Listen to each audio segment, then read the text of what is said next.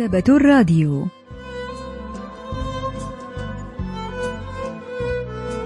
أهلا وسهلا بكم في حلقة جديدة من البرنامج الأسبوعي مكتبة الراديو، الذي نستعرض من خلاله كتابا جديدا كل أسبوع. واليوم سوف نستعرض قصة كيفية الاستمتاع بصيد السمك على المريخ للكاتب جو هيون. لحظات ونوافيكم بالتفاصيل.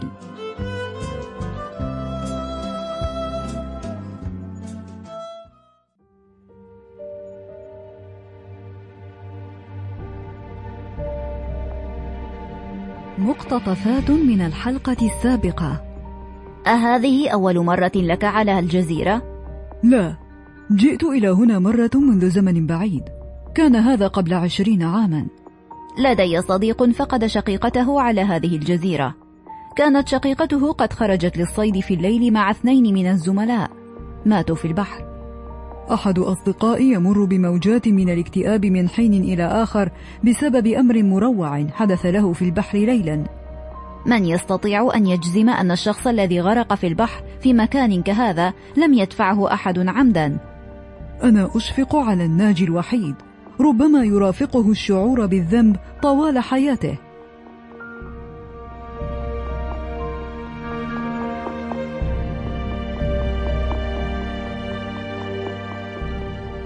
ذهب السيد كيم في رحلة صيد ليلية على جزيرة في البحر الجنوبي بعدما شاهد تنبؤ النشرة الجوية بعاصفة ممطرة في تلك الليلة، وهناك قابل صيادا آخر يدعى كانغ.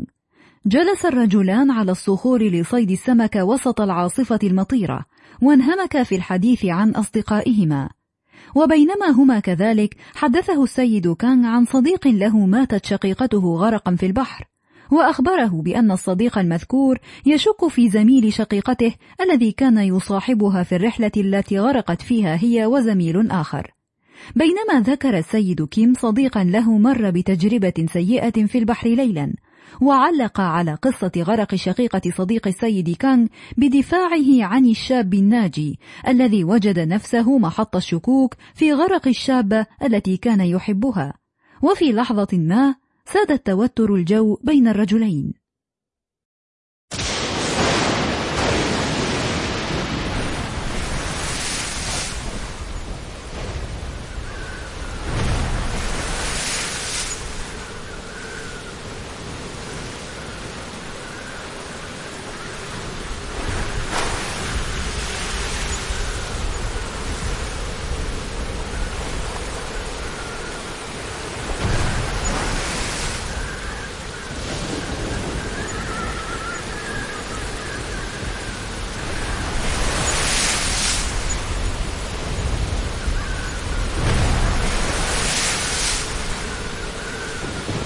اشتدت العاصفة أكثر، ولم تعد الصخور على الأرض ظاهرة، كانت كل صخرة تختلف عن صاحبتها، تماما كما تختلف حياة كل شخص عن حياة الآخرين، فأحيانا يظهرون وجوههم الحقيقية، وأحيانا يخفونها، وكل واحد منهم هو الوحيد الذي يعرف القصة الحقيقية. تحرى صديقي عن الشاب المذكور، راح يراقب تحركاته في نادي الصيد الذي انضم إليه، وحتى في عمله. ربما كان يتمنى أن يتعرض لحادث كالذي تعرضت له شقيقته القتيلة. ليته كان سقط من على صخرة بالقرب من البحر، ولكن لا بأس بأن يسقط من على رصيف محطة القطار والقطار يقترب. ففي المجتمعات الحديثة يعد أخذ خطوة واحدة بعد خط الأمان مخاطرة كبيرة. قال صديقي إنه لا يستطيع أن يتوقف عن التفكير في هذه الخواطر. ألم تدر بخلدك أفكار كهذا من قبل؟ كأن تشعر بأن جزءا ما يثير الحكة في جسدك، لكنك لا تستطيع أن تصل إليه لتحكه مهما فعلت.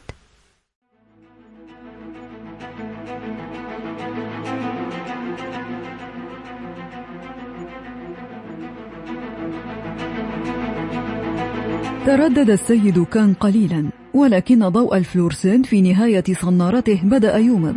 لفت انتباهه إلى الضوء فسحب الصنارة. التقطت سمكة ما طعم السيد كانغ. بعد صراع طويل مع السمكة خرج رأسها إلى سطح الماء أخيرا، ولكن الشبكة كانت أقصر من أن تمسكها.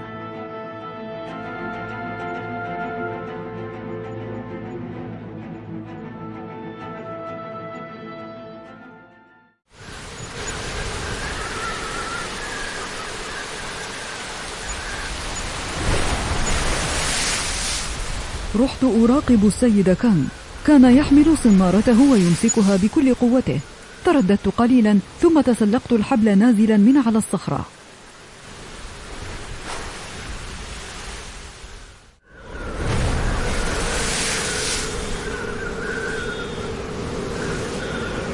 كانت الأمواج القوية المختلطة بقطرات المطر تضرب كاحلي. أخرجت السمكة بشبكتي.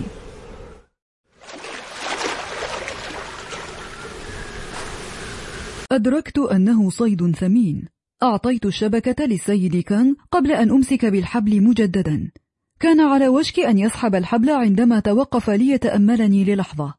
كان ظله داكنا يضيئه من الخلف فنار بعيد. كانت تلك الدقائق القليلة التي تجمد فيها السيد كانغ أشبه بالظلام، بالخطاطيف التي تلقى في البحر. في هذه اللحظة شعرت أنني طعم ألقى في البحر. كان السيد كيم قد نزل من على صخرته ليمسك السمكة التي صادها السيد كانغ وعجز عن إخراجها. وعندما شاهد السيد كانغ يتأمله وهو يمسك بالحبل الذي ربط فيه، شعر أنه طعم، وتذكر ما قاله السيد كانغ قبل قليل.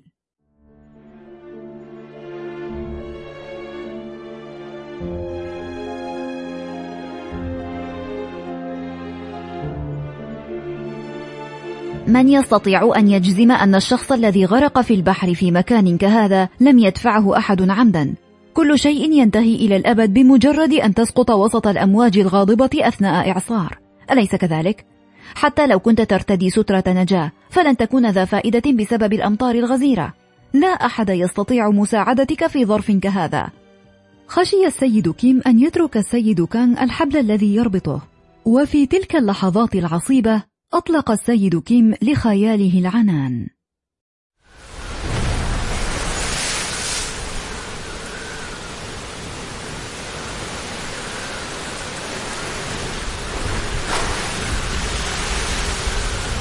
بعد عدة لحظات قضاها يتأملني، أخذ السيد كانغ نفسا عميقا قبل أن يسحب الحبل لأعلى. تسلقت على الصخرة المغطاة بالطحالب الزلقة وأمسكت بيده. كانت يداه الملفوفتان في القفازات المطاطية أقوى مما كنت أظن. عندما رفعني السيد كانغ إلى أعلى بقوته، استطعت أن أدوس الصخرة بقدمي أخيرا. أراه السمكة التي اصطادها. كانت سمكة أسبور سوداء يبلغ طولها حوالي ستين سنتيمترا. هذا رائع، مبارك يا سيد كانغ. هل تريد أن تقيسها بالمسطرة؟ لا داعي لهذا، أردت أن أتحدث مع شخص ما عما حدث في البحر ليلا فحسب. على أي حال، أنا سعيد أنني استطعت أن أمسك هذه السمكة في النهاية. هل تريد أن تأخذها معك؟ لا، كما قلت لقد جئت فقط كي أرى البحر ليلا على الجزيرة. لقد مر وقت طويل منذ أن رأيت البحر ليلا. وقف الرجلان يتأملان البحر المظلم بينما اشتدت الأمطار أكثر وأكثر.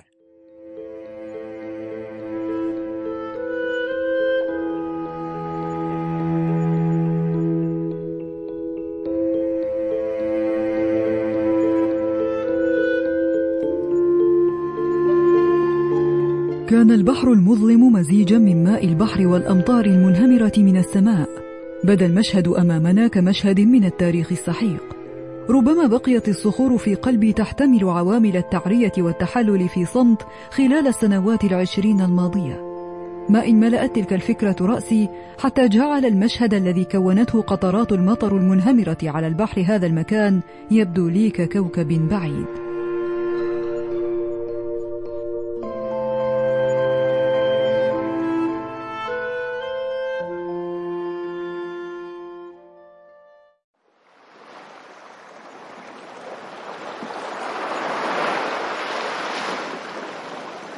هل تصيد منذ وقت طويل؟ لماذا تسألني وقد رأيتني أصيد؟ نعم هذا صحيح، ولكنني أريد أن أصيد السمكة على المريخ في يوم ما. تصيد على المريخ؟ نعم أصيد على المريخ. سمعت أنه هناك مضيق كبير على المريخ. يقال إن الماء ربما كان يسري هناك قبل مئة مليون عام. ترى أي الأسماك كان يمكن صيدها في مكان كهذا قبل مئة مليون عام؟ هذه الأشياء السخيفة تشغلني مؤخرا. سيد كيم، أتمنى أن تستطيع صيد السمك على المريخ. ربما يعود الماء إلى سطح المريخ في يوم ما، وعندما يحدث ذلك تستطيع أن تصيد السمك على المريخ. شكرا لك على كل ما فعلته من أجل اليوم. قبل أن يفترقا سأل السيد كيم السيد كانغ عما حدث لصديقه الذي غرقت شقيقته في البحر. قال السيد كانغ إن صديقه المذكور قرر ألا يستمر في كراهية الناجي الوحيد لأسباب تتعلق بالقطط الضالة واللحم المقدد. ففي يوم شتوي بارد، بينما كان صديق السيد كانغ يتتبع زميل شقيقته الناجي لمراقبته، رأى الشاب محل الشك ينحني ليتفقد شيئا ما تحت سيارة على الطريق، ثم يذهب لشراء شيء من متجر في الشارع قبل أن يعود ليلقي به تحت السيارة.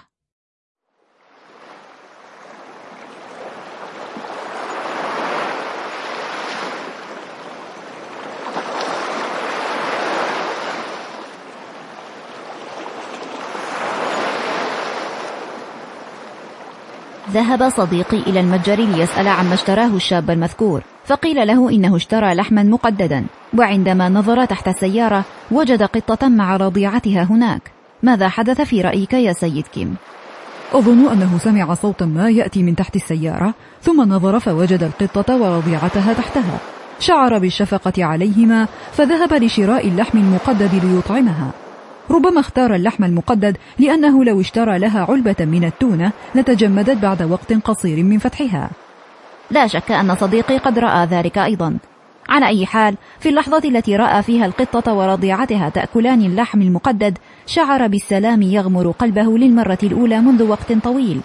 ربما فكر أن الشاب إن كان طيب القلب بما يكفي لرعاية القطط الضالة، فربما دل ذلك على أن ما حدث مع شقيقته كان مجرد حادث حقا.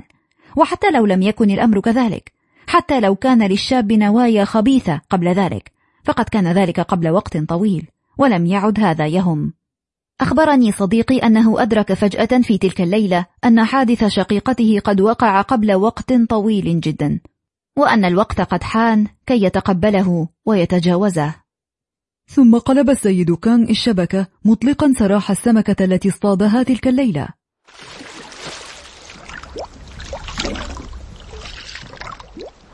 وهكذا خف التوتر بين الرجلين.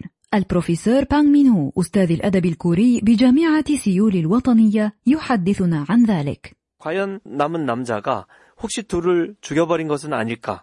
그런데 마지막에 رأى صديق السيد كانغ أن الرجل الناجي لم يقتل شقيقته على الأرجح، لأنه كان رجلا طيب القلب لدرجة أنه كان يشتري الطعام لقطط الشارع، وقرر أن يسامح الرجل لأنه أدرك أنه لن يستطيع مواصلة العيش دون أن يتجاوز تلك الأزمة. ومن المثير أن يربط الكاتب بين قرار السيد كانغ بأن يسامح الرجل وبين الموقف الذي حدث بين الرجل والقطة الضالة.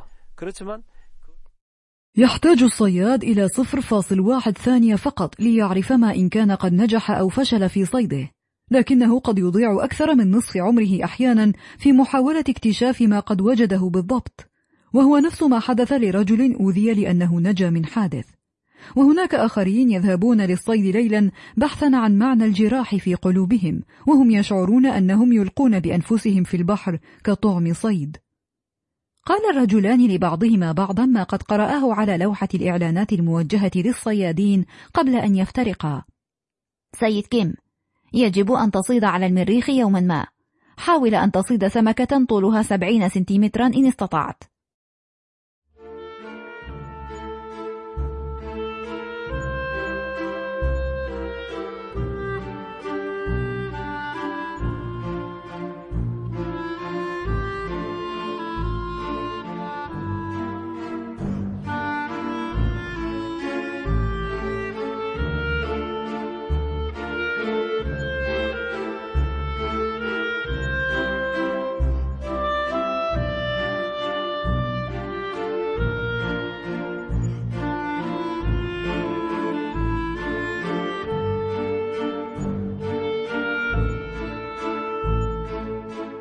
نلقي صناراتنا لصيد أشياء كثيرة في حياتنا، أحيانا نصيد شيئا وأحيانا نتعرض نحن للصيد، وعندما تنتهي عملية الصيد يستحسن أن نرسل كل المشاعر التي شعرنا بها أثناء الصيد حرة طليقة في تيار الزمان.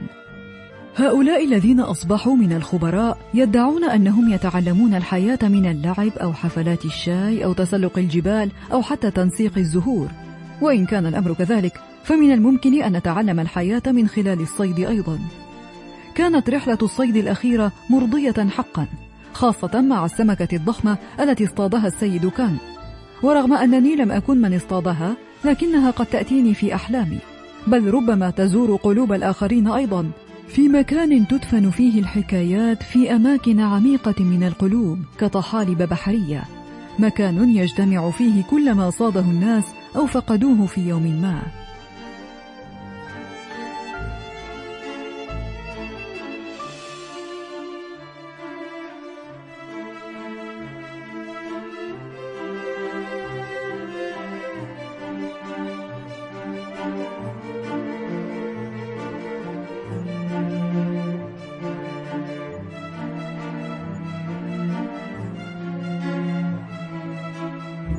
ترى ما الرسالة التي أراد الكاتب أن يوصلها من خلال قصة كيفية الاستمتاع بصيد السمك على المريخ؟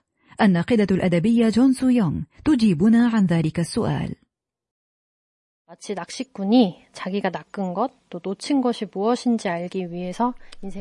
قد يبقى رجل ما نجا من حادث خطير ساهرا في الليل يحاول أن يستقصي ما وراء جراح قلبه، تماما كما قد يقضي الصياد شطرا كبيرا من حياته في محاولة اكتشاف ما صاده أو ما فقده. ونجد أن كل من السيد كان والسيد كيم ينطبق عليهما ذلك الوصف، فكل منهما جرح جرحا عميقا بسبب شيء ما حدث في الماضي، وقد قضيا شطرا كبيرا من حياتهما يحاولان البحث عن سبب يدفعهما لمواصلة العيش بعدما حدث. وبعدما واجه كل منهما الحقيقة سيتمكنان من مواصلة العيش بصورة تختلف جذريا عما سبق. فسيد كان يتمنى أن يستطيع السيد كيم صيد السمك على المريخ في يوم ما، وهذه الأمنية بمثابة يعني عفوه عما سبق. أما السيد كيم فيحلم بصيد سمكته الخاصة، فكل منهما له سمكة خاصة يتمنى أن يصيدها على المريخ.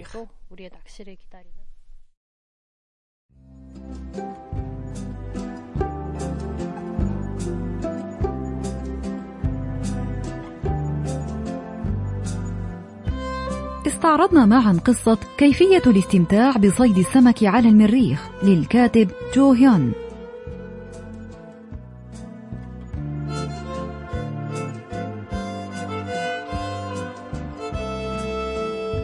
وإلى اللقاء في الأسبوع القادم مع كتاب جديد ومبدع جديد.